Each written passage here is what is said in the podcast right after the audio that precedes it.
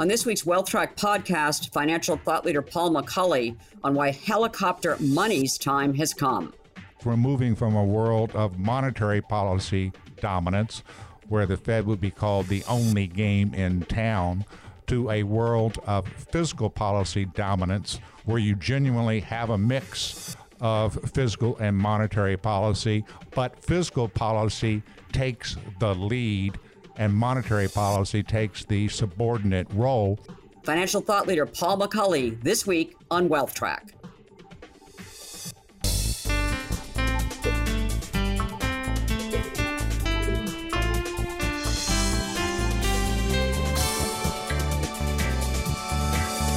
Hello and welcome to this Wealth Track podcast. I'm Consuelo Mack. Our topic today is helicopter money a concept coined by Nobel Prize winning economist Milton Friedman. Basically, Friedman theorized that as a last resort in a deflationary depression, that the government could drop dollar bills from a helicopter for people to pick up and spend to quote shock it out of a deep slump and also aim at boosting demand and inflation. Now that theory has now become reality. The Fed is printing money in the trillions, and the government is distributing money to the population in the trillions, with more to come. Enter today's guest, Paul McCulley, who wrote an academic paper back in 2013 titled Helicopter Money or How I Stopped Worrying About and Love Fiscal and Monetary Cooperation. McCulley is currently an adjunct professor at Georgetown Business School, where he teaches a multidisciplinary course combining economics, monetary policy, global finance, and behavioral finance.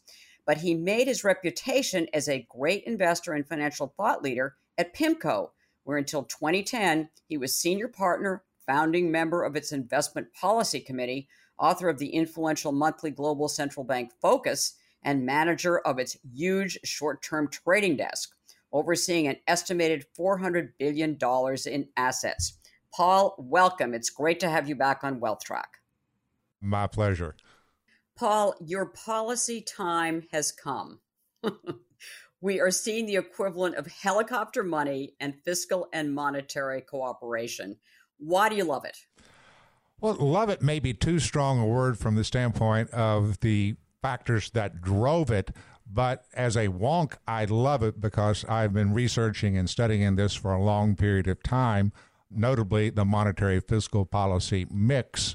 And when you're at an extreme moment where deflation risk and depression is staring you in the face, uh, then you have to have a merger of monetary and fiscal policy and move to a world of fiscal dominance.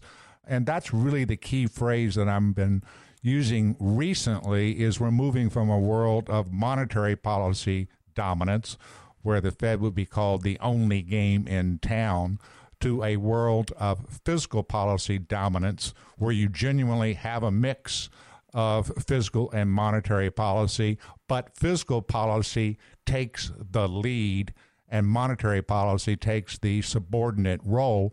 And it makes total sense because strict table pounding independence for the central bank is to prevent a inflationary problem.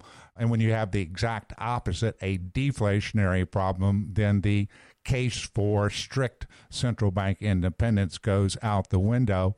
And fortunately our leadership in Washington at the Fed very much understands that. And I give a huge huge applause for uh, Chair Powell's leadership.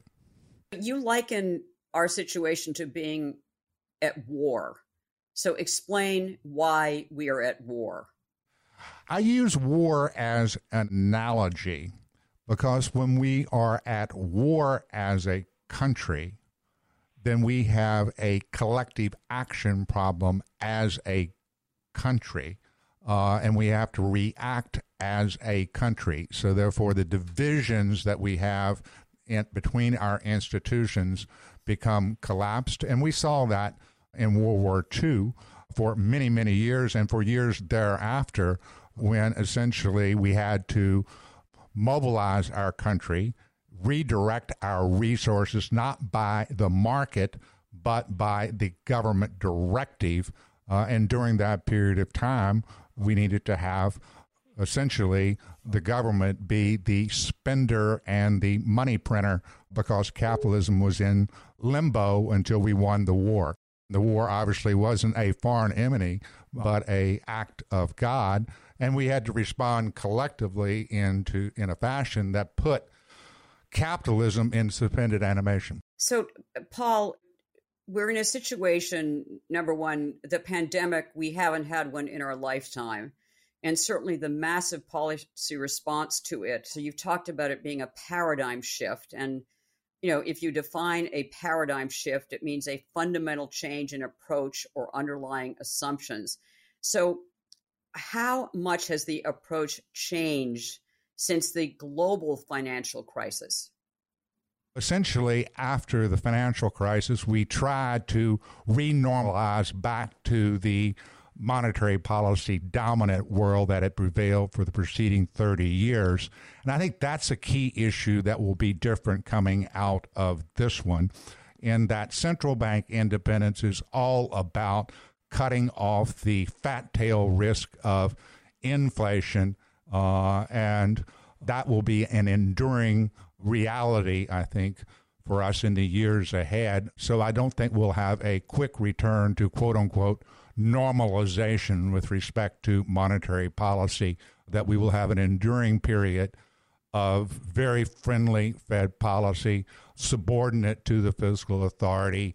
Uh, and actually, they really do want inflation to go up. And I think yes. coming out of this episode, and we will come out of it, then I think they will work double time to getting inflation up, which actually means don't work at all on the tightening side of things. Let inflation go up, and then maybe down the road respond to it if it goes up too much. There will not be any quick return to trying to uh, fine tune the economy. The Fed will be easy until both the economy and inflation recover.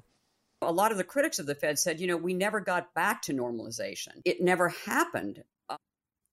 Is that a problem? Are we in a new normal where we can just assume that we're going to be in, in a permanent easing kind of as a, a normal course of events I think for the last 10 years, we've been in a rolling new normal uh, that we keep redefining it as the Fed had, has tried prior to the pandemic to get back to where it was prior to the financial crisis. We had the period right after the financial crisis where they were at zero on interest rates and were still growing their balance sheet. And then they redu- reduce growth in their balance sheet, and then ultimately they start reducing their balance sheet, and then they also lifted rates from zero to two and a half percent. So uh, the normalization process was always trying to get back to the paradigm prior to the financial crisis, and it was a rolling normalization process. And it was, in the Fed's view, more or less complete in 2019. In fact, they had overshot uh, when they got to two and a half percent, and then we had the three eases back south of uh, of two percent uh, in 2019. And Chair Powell described it as a good place very early this year. So, ironically enough, they were normalizing the entire decade after the uh, uh, financial crisis, and they'd almost got there very different sort of levels when you think in terms of normal being yes. a 2% short term interest rate. But the thing that they never achieved during that normalization process or rolling normalization is their inflation target. And that was because we had a fundamental paradigm shift in the economy itself, not policy per se, but the economy. Uh, and it's called the flattening of the Phillips curve, where the trade off between falling unemployment and rising inflation went flat. And we went all the way down to 3.5% on the unemployment rate without an echo on the inflation side. And in fact, the Fed was in the middle of a huge strategic review of what is known as its reaction function last year, trying to figure out how to calibrate policy in a world where, regardless of how tight the labor market was getting. Uh, we weren't getting much of an inflation echo, and they couldn't get up to their 2%. So I think the Fed was in a decade long normalization process, did a fantastic job, but the economy itself changed, and then everything changed, and there was only one thing for them to do, which was to react boldly and quickly. Uh, which they did.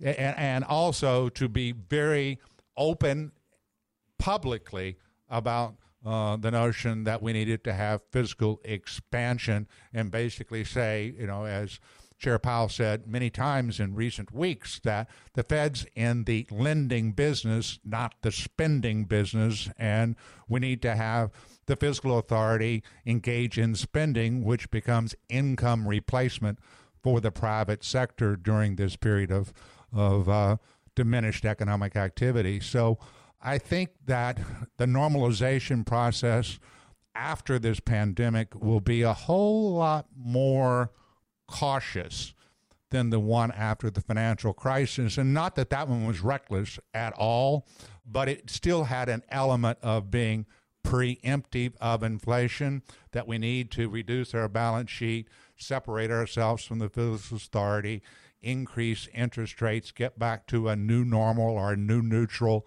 for interest rates. Whereas I think coming out of this pandemic depression, effectively, they will not try to be in a fine tuning mode whatsoever. They're going to stay here near zero until it is unambiguously clear that the economy is on sound footing and, and this is a really big and, and that inflation is going up and is achieving a sustainable position north of 2%.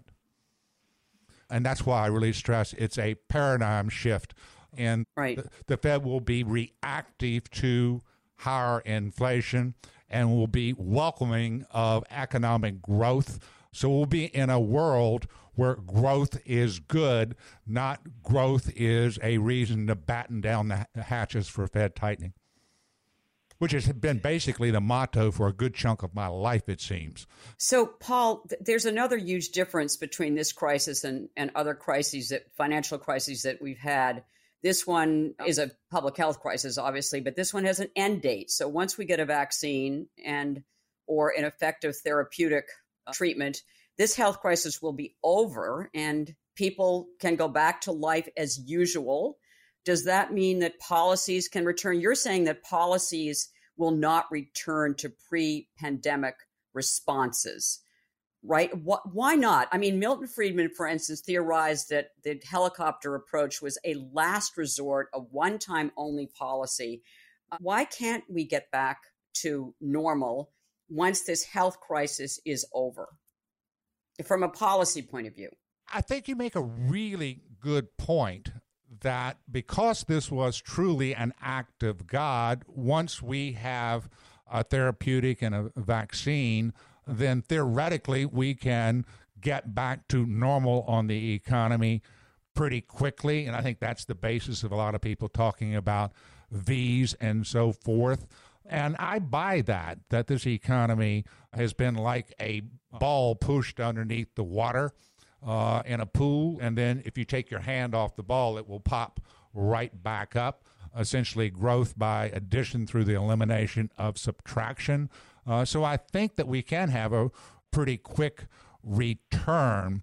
But I think this pandemic has really exposed the dark underbelly of unfettered capitalism, and that the pandemic has really exposed the gross income and wealth inequality in our country. And I think there will be a fiscal policy response on that. And I think that will continue even once we get a vaccine, that we're going to move towards a world where fiscal policy is going to address the income and wealth inequality, which means uh, a bigger government, and I think the Fed will have to and should and will adapt to that. I've got to challenge you on this unfettered capitalism notion. I mean, we haven't had unfettered capitalism. We've had crony capitalism. and we're a highly regulated economy. One of your criticisms of the of the bailout for the the global financial crisis was that it was a, a bailout for banks essentially. And you've said that that it did not help main street. It didn't help businesses. There are a lot of rules regulations and everything else that are very restrictive especially for small businesses. And i don't know whether that's going to change or not. But the fact is that capitalism is having an emergency is one of your you know quotes that you've said recently and the emergency really was caused by the government's response to a, a, a public health crisis. The jury's out whether or not it was the appropriate response. I'm sure that people are going to be looking at that because there are other countries, Japan, for instance, had a very different response. Sweden does as well. But in the meantime, uh, you're saying that the, the the damage has been done, and so your prognosis coming out of this Uh, is could be V-shaped or you know some people are calling it Nike swish. Where do you think we are? I think recovery will start in the second half of the year and actually you raise a point that I'd like to speak to because we keep hearing all these discussions about the various letters and so forth. And here I think it's important to distinguish between the level of economic activity and the growth rate, in that recovery is coming off the bottom. And the growth rate will be enormous, I think, in the second half of this year. So if you look at it from the standpoint of first differences are, you know, rate, uh, rate of change, the second quarter is going to be a gargantuan hole and then the third and fourth quarter will be very large numbers as effectively we come out of that hole which is really not an economic dynamic so so much is the addition by the elimination of subtraction because we reopen the economy. So i think we'll have a v-shaped recovery from the standpoint of rate of change but we will have a very different type of recovery from actually re-achieving the level that we were prior to the pandemic. And I'll give you a very simple example. Suppose that you were making $100 a week and you got your pay cut to $50 a week. You've had a 50% pay cut, you're in a depression. Now, let's suppose off of that 50, we give you a 50% pay increase. We're in recovery. We're going to give you a 50% pay increase. So you're going to go from 50 to 75. This is a very large number. We can call this right. a V. However, you're going to be sitting here making 75 when just a few months ago you were making 100. Are you fully recovered? Absolutely not. You're at 75, not at 100. But you've had one hell of a recovery off of 50. But when are we going to get back to 100? And that's going to take a number of years, I think. When I'm thinking of the damage that's been done to small business, I mean, 30 million small businesses with, you know, five or fewer employees and the damage done to not for profits. I'm on a couple of not for profit boards and the damage done to every government you know entity that's aside from the feds the state and local yeah the recovery is going to look v-shaped but as you said you know compared to what it was it's going to take a long time to crawl back. And in the process what kind of policies do we need to help? I think the big policy going forward is all federal fiscal policy. I think the Fed will be incredibly friendly and supportive of whatever fiscal policy comes out, and the Fed would like to see uh, more munificent fiscal policy from the standpoint of filling the holes that you're talking about. Uh, and the big hole right now is that can be dealt with reasonably quickly, I think, is state and local governments. The Fed put together with the Treasury a lending facility so as that municipalities can borrow against future tax revenue, but that doesn't cut it from the standpoint there has been a one time loss of revenue that's dug a very large, deep hole. So I think the next big fiscal push will be for grants, not loans, but grants to state and locals. And we didn't see that coming out of the financial crisis. And for four years, literally four years after the financial crisis, state and local governments cut employment because they have to balance their budget because they don't have right. access to a printing press like Congress does. So, what Congress has is the ability to effectively download money printing to state and locals, and I think it will do so. And that's the big political bait in Washington right now. So, there's a lot of work to be done dealing with precisely the sectors you are mentioning state and local the nonprofit sector, which is very, very large and does wonderful work right. between capitalism and and, and government. Um, and on the small business side of things, the PPP program was incredibly good intentions behind it. The implementation was not the best, but that really is a area where I think we will see a lot of creative thought going on in Washington of how to keep um, the small business sector being at the forefront of job creation. Uh, so there's a huge amount of work to do. An additional overlay on the small business side of things that I think Washington will also be paying a lot of attention, at least I certainly hope so, is that during this pandemic, your big giants, particularly your big tech giants did fine and will be doing yeah. fine coming out of this. Uh, and so the concentration of economic power and wealth in the country is exacerbated by the pandemic. And I don't think the American people want to be citizens of the FANG stocks. Uh, so I think that we will see fiscal policy efforts tr- to try to support an environment where a small business person can actually make a living as opposed to have to throw in the towel and join forces with one of the giants. So, all of the social justice work that was not done after the, the financial crisis, I think, will come to the forefront. Uh, and where the election comes out in November will obviously shape that in the years ahead. But I think the American people wants to uh, want to have a kinder, gentler type of economy on on the other side of this. Well, we'll see about that in November, Paul, if that's the case. But in the in in the meantime, fiscal conservatives are going nuts. They are essentially looking at uh, not only the Fed's balance sheet but also the government deficit and considering what you've just said as well, wondering what's the end game to all of this. Once we get through this, uh, you know, how do you how do you wind this down, or do you ever wind it down? Because as you know, once government programs start, it's very difficult to withdraw them, and they become kind of part of the, the fabric of government. So you tell me, how concerned are you about these ballooning deficits? N- not at all just simply okay. not concerned about the size of the deficit right now. Uh, it can't be too big right now uh, from just the standpoint of getting cash into the aggregate demand stream of the economy.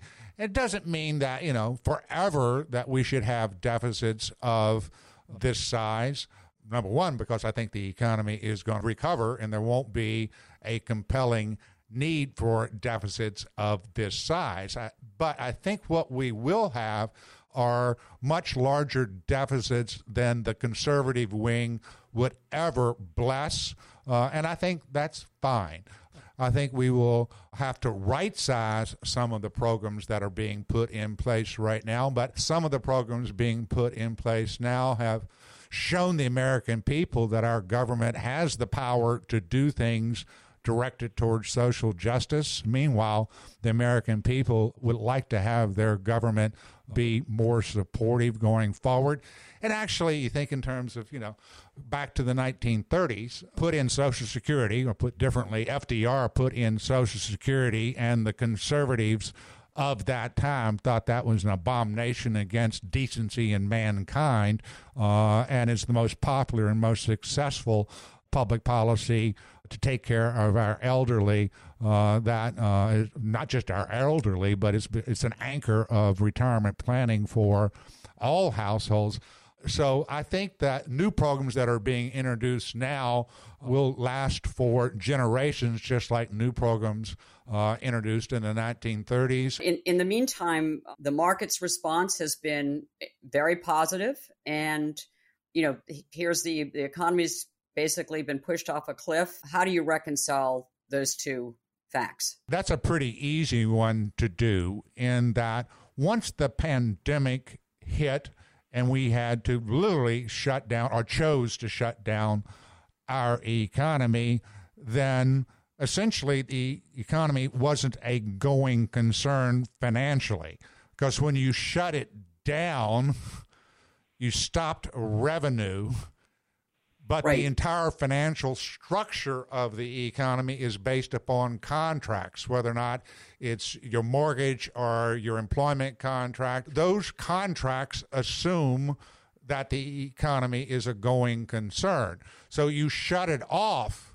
You not only shut off the revenue, you call into question whether or not the economy is a going concern. But once you got the bold, powerful double barrel of monetary and fiscal policy, then Wall Street could say, this is a going concern. We're not going to have a cascading of bankruptcies that takes us into a depression like we had in the 1930s. The balance sheet of we the people and we're not on a gold standard so we can print money, the balance sheet of we the people is going to bridge us to the other side of this act of God. We'll have a different economy and so forth, but we will very much have a going concern.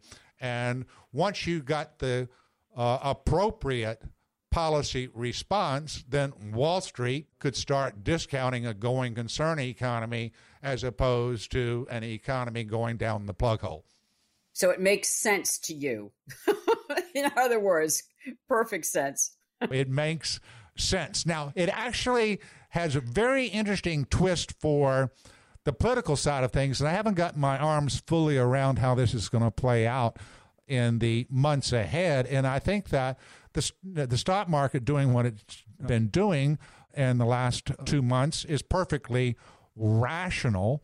However, uh, I have to explain it. And I think for the average person in America, it's, you know, what the hell's going on here? Wall Street's booming again. Wall Street's booming, and we got, you know, yet to see the 20% print on unemployment, which will be coming out very soon. Um, mm-hmm.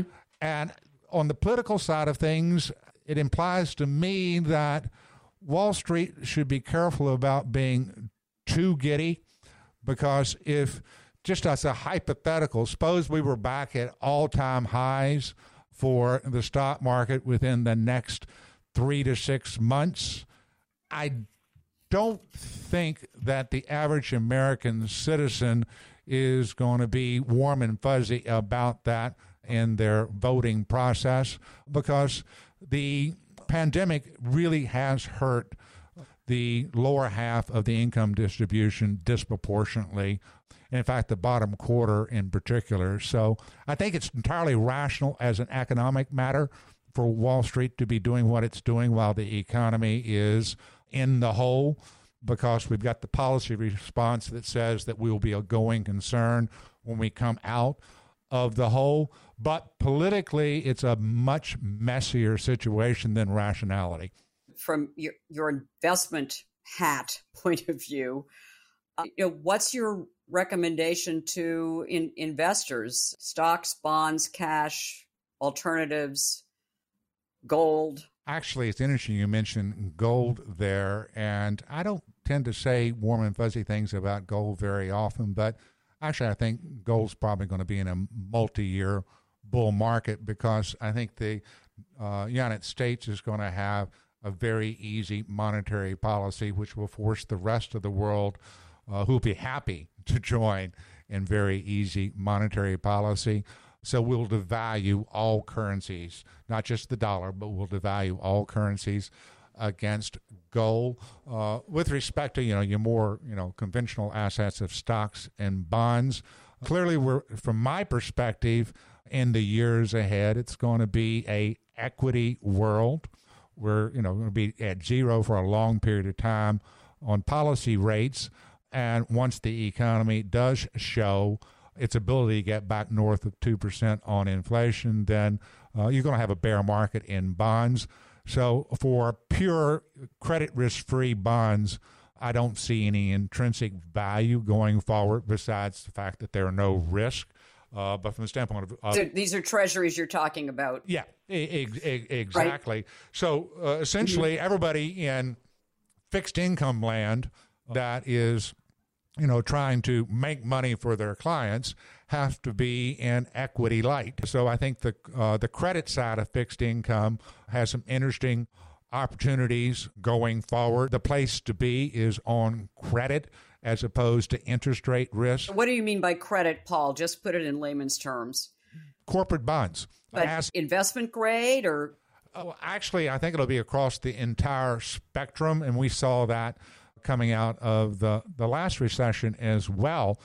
And so actually it's the risk laden portions of the fixed income market, which is corporates, uh, including junk bonds, also structured products where you're getting into the riskier slices. And then the big area, which can cross either fixed income or equity, I think will be in the emerging markets where you have a lot of cheapness and for good reasons in a lot of places, but you tend to make money when you buy things cheap. One investment for a long term diversified portfolio. We ask every guest on Wealth Track what would they have us own some of in a long term diversified portfolio? Emerging markets. Emerging markets. And I've said this before in conversations that we've had, and I think know that they've gotten beaten around the head and shoulders really hard this year. Going forward, they will be a land of opportunity. And the fact that the Fed has unambiguously declared victory on any war against inflation and is now fighting a war against deflation implies that over time we will have a weaker dollar. I hope it's difficult to get a weaker dollar, however, because everybody else wants to do the same thing that we're doing, which is why uh, it's probably positive for gold. But I think the emerging markets will have the flexibility to respond to their own holes to the point that, given their current level of cheapness, that I would recommend not a lot, but an exposure to the emerging markets for long term portfolios has nothing to do with the next three weeks. Right. Stocks, bonds, emerging market, stocks or bonds, local currency. Yes, actually, in local currency. Uh, effectively, it's a, it, I think your long term investors will be wearing a value hat uh, in the emerging markets. So when I think about it, both U.S. as well as the rest of the world, you want to be in global technology growth because they are running the new world, if you will. Everyone likes them. They're expensive, but they've got the right theme behind them. So you want to have the exposure to the global giants. And at the other end, you want to have exposure to, uh, uh, I think, the emerging markets and um, kind of a barbell portfolio between the biggest of the biggest and the uh, cheapest of, of the small ones, where you have a business model in countries where they have more flexibility because they don't have to worry about importing any Fed tightening risk uh, anytime soon. Just explain the barbell approach. A barbell approach is at one end you have your safest, and the other end you have what is perceived as the riskiest.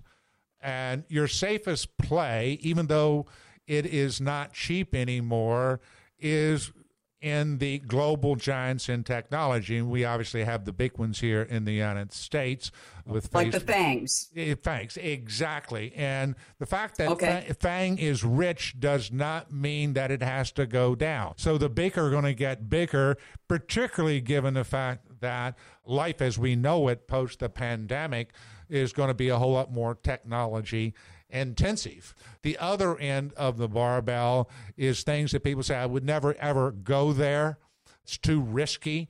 Um, and then you look at whether or not it's cheap, and it is cheap. And then you look at the macro environment, and the macro environment, I think, for emerging markets and the small and the cheap value area is going to improve because I think that the United States is giving the emerging market world permission and latitude to be more aggressive in their own reflationary efforts. Paul McCulley, always a treat to talk to you. You were a financial thought leader when you were active on Wall Street, and you continue to be as a professor. So thanks so much for joining us on Wealth Track. Thank you, Consuelo. Next week on our Wealth Track podcast, I'll be talking to financial historian Richard Sylla about the impact of past pandemics on the economy and markets and how they relate to this one. For previous interviews with Paul McCulley and other great investors and financial thought leaders, go to our website, wealthtrack.com. And please follow us on Facebook, Twitter, and our YouTube channel. In the meantime, make the week ahead a healthy, profitable, and productive one.